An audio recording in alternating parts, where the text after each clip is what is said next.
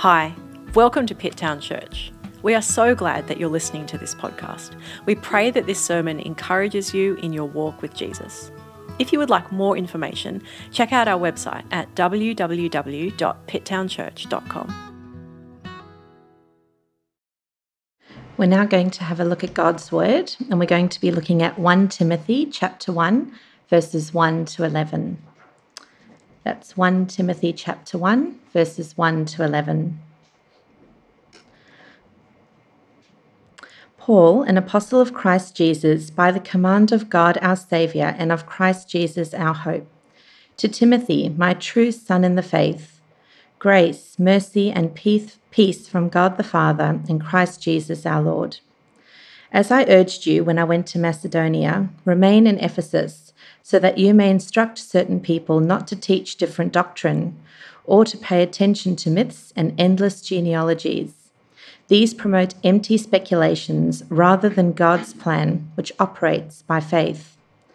Now, the goal of our instruction is love that comes from a pure heart, a good conscience, and a sincere faith. Some have deviated from these and turned aside to fruitless discussion they want to be teachers of the law, although they don't understand what they are saying or what they are insisting on. But we know that the law is good, provided one uses it legitimately.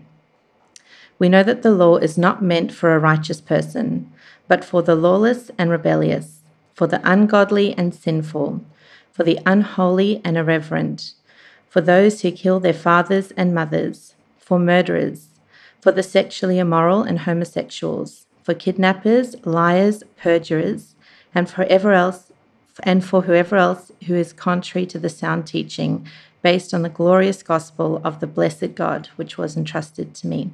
This is the word of the Lord. Well, good morning, everyone. And good morning to all of those in TV land, iPad land, iPod land, and whatever else as well. Let's pray. Heavenly Father, please guard and guide what I say, and please help us to have our hearts opened and our minds open to your word. Change us as you will. We pray this in Jesus' name. Amen. I Googled a personality test based on Disney characters, and I was promised, quote, this in depth personality test will reveal which Disney character you are with 100% accuracy. So, after doing the 23 questions, uh, one of the questions was Are you a follower or a leader? And um, you might be able to guess uh, what I came out as as a Disney character. My result was that I am like Pumbaa, the, the warthog from uh, The Lion King. You see, apparently, quote, I'm incredibly lovable and the best friend a person could ask for. I'm a jokester who doesn't take myself too seriously and is always down for a laugh. I've got a big heart and everyone loves me. Now, remember, that's 100% accurate. now, don't worry if you take the test because I've cheated, I've uh, tried to do uh, answers uh, differently. All the descriptions of all the Disney characters are very positive. Apparently, no one is like the evil queen or Scar. Uh, there is ac- actually a Disney villain's personality uh, test that you can do. Now, I know some of you uh, may have even done the uh, more upmarket uh, psychometric tests like Myers Briggs or DISC model or the Australian caliper profile or whatever trend is, is out now. Um, there's a lot of critics who put the scientific base of all of these tests pretty much on the same level as the Disney character test. I, I don't know. But let's have some fun for a moment and play the game. Are you a follower or a leader? And as I asked that question, did you resist being put into either category? We're starting our new series on 1 Timothy, chapters 1 to 3. And when we read a book like 1 Timothy, 1 Timothy, there's a danger of seeing yourself only as a follower or a leader. If we pigeonhole ourselves too quickly, you can tune out to the very point that God is actually speaking to you. So when God refers to those exercising some sort of leadership, the followers think they can have a sleep. Or when he calls us followers, the leaders immediately start planning on how to help all the followers follow better and not think it applies to them. Well, the truth is that uh, biblical leaders never graduate from being followers of the Lord Jesus as revealed in God's Word. And the newest of the followers of Jesus should start their training to lead others to Christ as soon as they can. We are called to make disciples, that is, to lead others to follow Christ, using God's word and the skills that God has given you. So, in that sense, making a distinction between leaders and followers can be misleading. It's obvious in 1 Timothy that Paul takes on the role of the leader and Timothy is the follower. But Paul leads by opening up God's word and modeling how to be a follower, disciple of Jesus. He models by consistently living with the good news that he's teaching. 1 Timothy is uh, part of a set of Paul's letters that is uh, known as the pastoral epistles. And the temptation again is to think that this is only relevant to pastors or church leaders. Wrong. Uh, my goal is to actually whet everyone's appetite for reading 1 Timothy and listening to the sermons and studying this letter privately and also in groups and applying it to your situation at any given time. And uh, because this is the introductory sermon, uh, we're going to get a bird's eye view of the book, and we'll, we're going to do it in three steps. Uh, so just be ready for this. Step one, we'll start at the end in chapter 6 to see who it is written for. Step two, we'll then go to the middle in chapter 3 to see why Paul wrote this letter. And then step three, finally, to the beginning in chapter 1 to see how we are to live as God's people. So the first two steps are pretty quick, but we'll spend more time on step three. And this will be our preparation as we uh, spend the six weeks looking deeper into what God has to tell us in 1 Timothy chapters 1 to 3. Step 1. Are you ready? Let's leap to the end. 1 Timothy chapter 6 verse 20 to 21. Timothy, guard what has been entrusted to you, avoiding irreverent, empty speech and contradictions from the knowledge that bears that name, that falsely bears that name. So it's written for Timothy and to Timothy. Um, verse 21 says, By professing it, some people have deviated from the faith. And he finishes with this last sentence, which is the one I want you to think about Grace be with all of you. Did you catch the significance of that? At the very end of this personal letter, the Holman translation is really helpful here because it clearly shows the final blessing is addressed to more than just Timothy. Everyone else is supposed to be reading this as well in the church. Some modern versions simply say, Grace be with you. And you don't know if the word you is supposed to be singular or plural. Well, the modern that's modern English for you. Uh, the language that Paul wrote in, in the Greek, and it's definitely plural. The church was supposed to be reading this along with Timothy. Because the best way for Timothy to guard what he has been entrusted with, that is the gospel, which is revealed to the, uh, through the Bible, the best way to guard the gospel is for him to share it with the church. The church, which is God's family in case he dies or is carted off to prison. They were supposed to be reading along with Timothy to think about how the gospel is thread all the way through the Bible, explaining what it is and how to live a life that is in line with the gospel, in line with that message.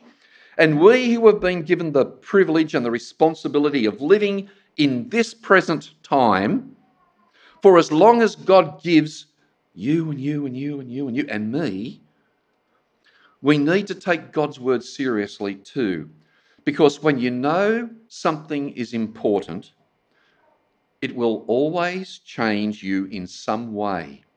Always.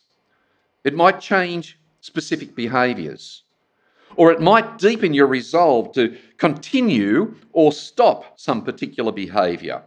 It might deepen your level of hope. This word is meant for me. Perhaps you actually need to speak to yourself right now and say, This word is meant for me. Go on, do it. Okay, well, why is it meant for you? Step two. We've got to jump back to the middle. 1 Timothy chapter 3, verses 14 and 16. Why did Paul write this letter? I write these things to you, hoping to come to you soon. But if I should be delayed, I have written so that you will know how people ought to act in God's household, which is the church of the living God, the pillar and foundation of the truth. And most certainly, the mystery, a better word there really is, the secret of godliness is great. He, that is Jesus, was manifested in the flesh, vindicated in the spirit, seen by angels, preached among the nations, believed on in the world, taken up in glory. That seems a funny way of um, saying about what is so important for um, Paul to, to communicate. That bit about the angels. Uh, Francis Schaeffer, uh, some of you have read some of his books. He's uh, written some really life changing books for a lot of Christians. He made a point that whenever he went to a campus on a university, he would always, in his talk about Christianity, bring up the subject of angels. Now, it seems weird, but the reason why he did it was as soon as you talk about angels, you're talking about something supernatural. You're not talking about a Jesus who is sort of disconnected from the reality of what the Bible talks about that Jesus came from heaven. It's a supernatural, it's a spiritual truth, a reality.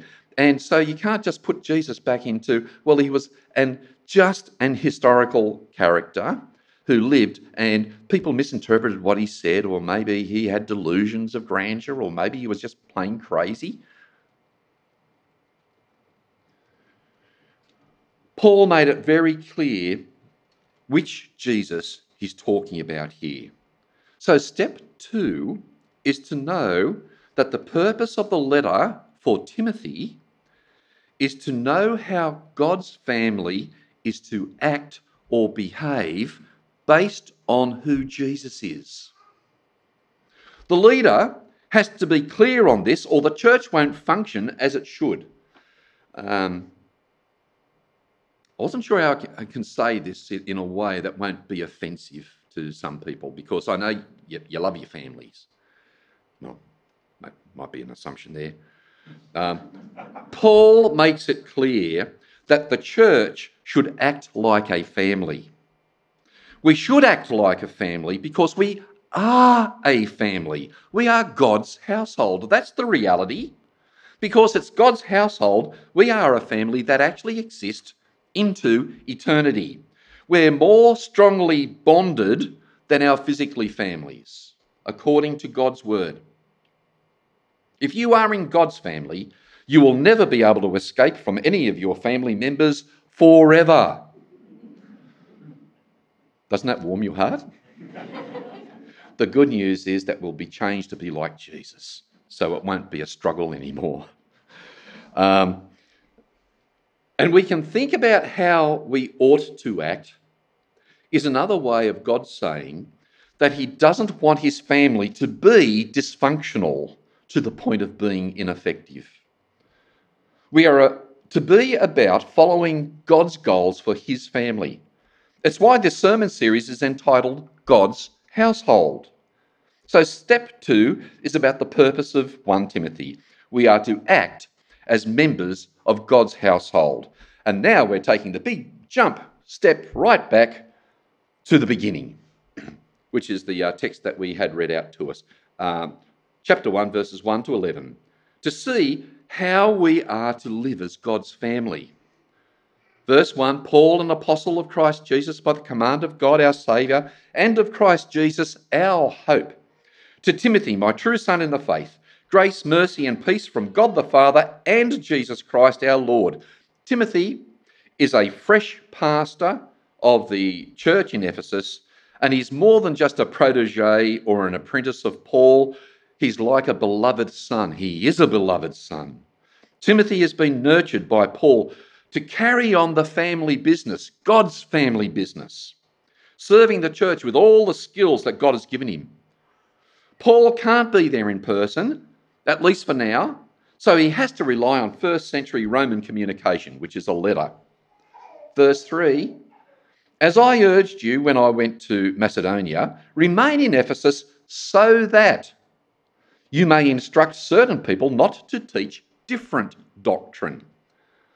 The word doctrine is often seen as a dirty word.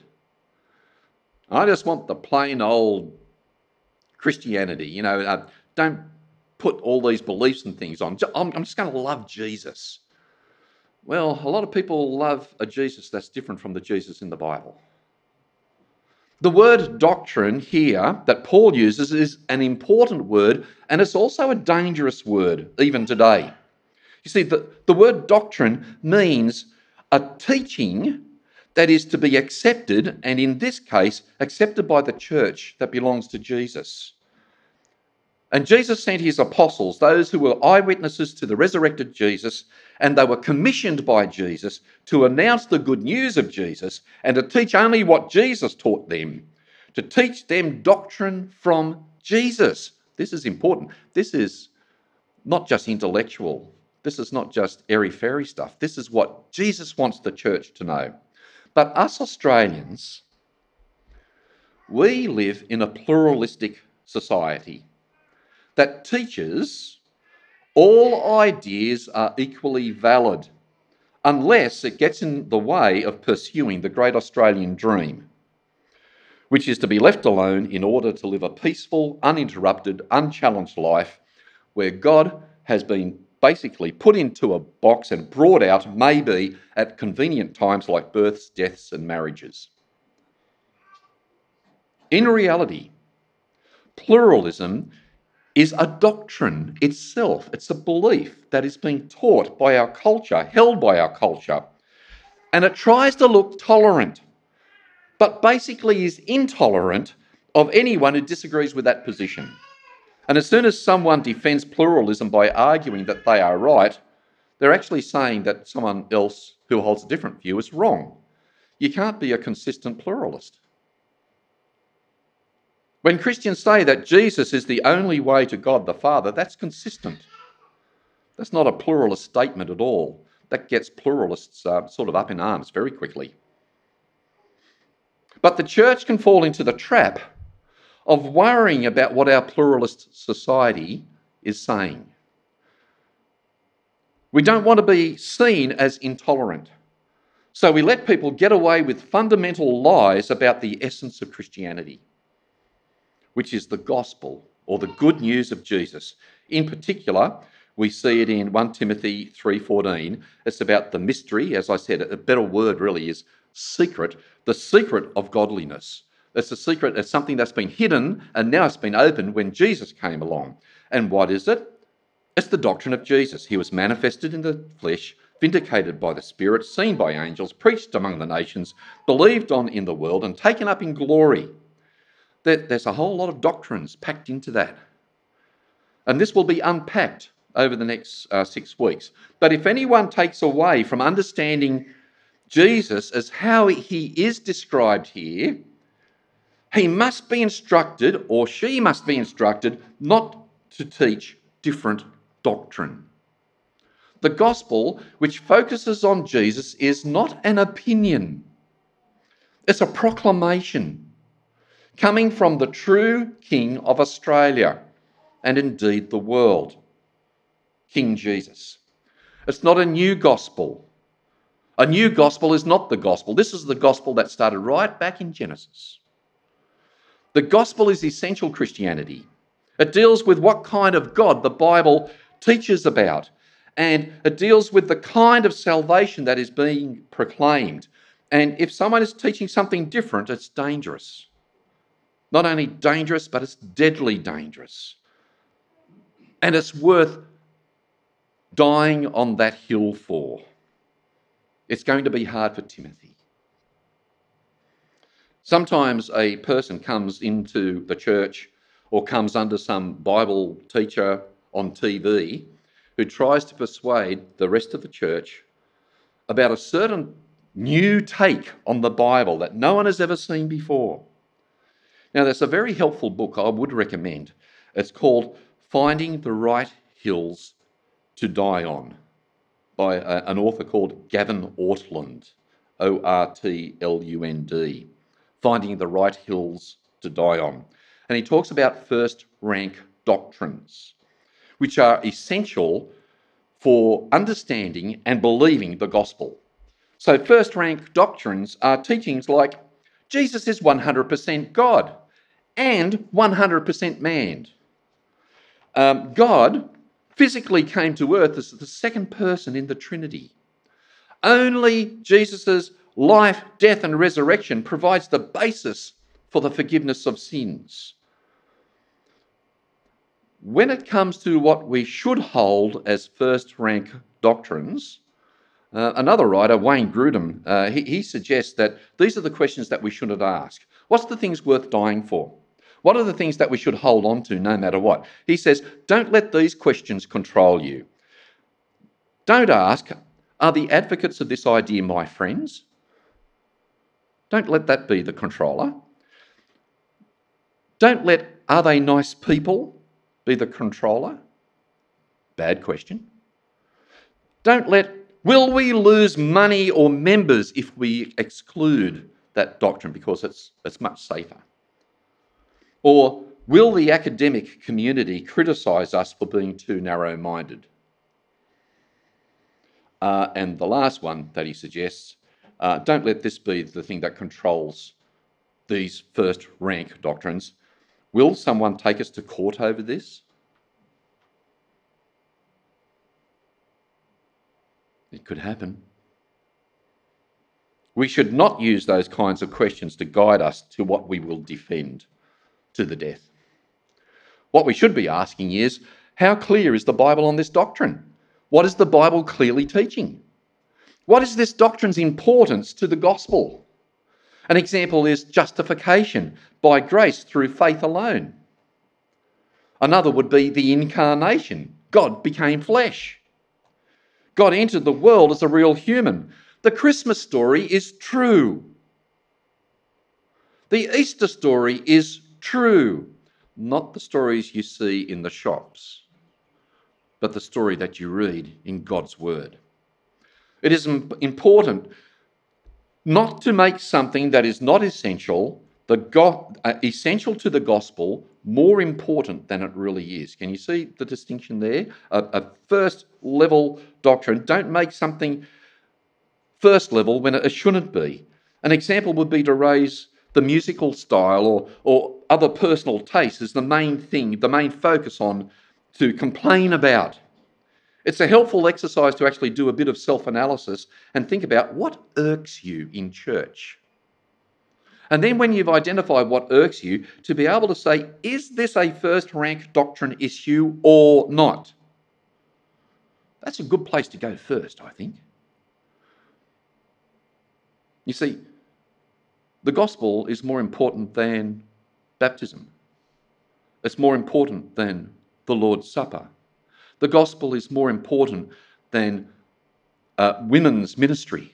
The gospel is more important than all of the important things, but they're not the most important thing.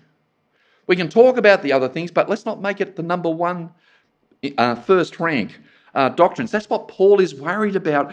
That in Ephesus and throughout every church, there's going to be people who will come along and take away first rank doctrines and put second rate, third rate, and not even Bible rated doctrines in as first importance. We need to know what the message of the gospel is. But notice what the false teachers were focusing in on on verse 4. They pay attention to myths and endless genealogies. They promote empty speculations rather than God's plan, which operates by faith. As we go through 1 Timothy, we'll see some more aspects of what these false teachers were promoting. And Paul focuses on Jewish myths in Titus 1:14, which he he calls an alternative to the truth in 2 Timothy 4:4. Paul saw their teachings as nonsense, flights of fancy, where they made haphazard connections to the Old Testament that were only controlled by their imaginations and not by God's word. Every now and again, a new thing surfaces in the Christian media, like, uh, I don't know if you remember this, the blood moon prophecies back in 2015. Uh, supposedly, when four consecutive lunar eclipses with six moons in between eventuated in 2015, uh, that would be the fulfillment of the books of Joel and Revelation, and expect to see Jesus come back straight away. Books were written, videos were made, television deals were signed, people got rich. The date came and went. What you find with false teachers is that they don't focus on the gospel, they focus on peripheral things. And I suspect that 2,000 years ago, they were dynamic teachers speakers who knew how to make friends and influence people, but did not understand the power of the gospel to shape a person's life deeply from the inside. Paul shared the real gospel driven goal for Timothy to follow in verses uh, 5 and 6. Now, the goal of our instruction is love that comes from a pure heart, a good conscience, and a sincere faith some have deviated from these and turned aside to fruitless discussion, idle talk. These false teachers, they weren't just wrong giving false information, but they were leading people away from living fruitful, spiritually healthy lives. Verse 7 they, they want to be teachers of the law, although they don't understand what they're saying or what they're insisting on. But we know that the law is good provided one uses it legitimately. Do you understand how the Old Testament connects with the New Testament? Paul warns Timothy that it's not only their doctrine, but it's their lives, the lives of these, these false teachers, that they're spiritually up the pole. Their connection between their beliefs and their behaviour will always show up the falseness of both their doctrine and their lives. In verse 9, we know that the law is, and this is him having a dig now at these false teachers. We know that the law is not meant for a righteous person, but for the lawless and rebellious, for the ungodly and sinful, for the unholy and irreverent, for those who kill their fathers and mothers, for murderers, for the sexually immoral and homosexuals, for kidnappers, liars, perjurers, and for whatever else is contrary to the sound teaching. I wonder if that rings a bell for you of something in the Old Testament. Yeah, what Paul is doing here, it's a reminder about using the Old Testament in a Christian way. Paul affirms that the Old Testament is good. Its purpose is to show people that they don't live according to the revealed will of God. And that's sin. It's for the lawless and the rebellious, for the ungodly and the sinful. How does Paul profile the kind of person who needs the law? Well, it's that weird list, the weird, strange list of sins. Until you remember that Paul said these false teachers were mucking up what the Old Testament was really teaching. And as we go through the list, you can imagine Timothy actually saying, I know this list, or at least I know what it's applying from the Old Testament. It's about applying the, Old, the Ten Commandments. The law was given to Israel on Mount Sinai. Israel, that band of slaves who had been redeemed from Egypt and now being taken to the promised land, now that they are free, how should they live? And Paul reminds Timothy from what he's been taught as a child by his mother and his grandmother. We know that the law is not meant for a righteous person, but for the lawless and rebellious, for the ungodly, that is, those without God, not putting God into their lives. and sinful, for the unholy and irreverent. Ex- Exodus chapter 20. You shall have no other gods before me. You see, that's as godly as you can get to put God first. Ungodliness is not putting God first. And then Paul goes on to say, For those who kill their fathers and mothers, Exodus 20, honour your mother and your father. For murderers, Exodus 20, you shall not murder. For the sexually immoral and homosexuals, Exodus 20, you shall not commit adultery. For kidnappers or slave traders, Exodus 20, you shall not steal. For liars and perjurers, Exodus 20, you shall not give false testimony against your neighbour. And for whatever else is contrary to the sound teaching. Paul will say later in 2 Timothy 3:16, all scripture is God-breathed and is useful for teaching and for rebuking and for correcting and training in righteousness, so that the man of God may be thoroughly equipped for every good work. That's where godliness comes from, from going to God's word and trusting in God's way of salvation. But all the false teachers could offer were myths and endless genealogies that promote empty speculations rather than God's plan, which operates by faith. Timothy was to have nothing to do with that and keep focused on Jesus, who is our one and only certain hope. As we continue through 1 Timothy, we're going to get a clearer picture of God's household from God's perspective. May God give us ears to hear. Let's pray. Heavenly Father, help us to lead well by following Jesus more closely. Help us to follow well by leading others to follow Jesus more closely. Please guide us by your word and through the power of your Holy Spirit to be a fruitful, functional family as we put our hope in our elder brother and Saviour, the Lord Jesus. Amen.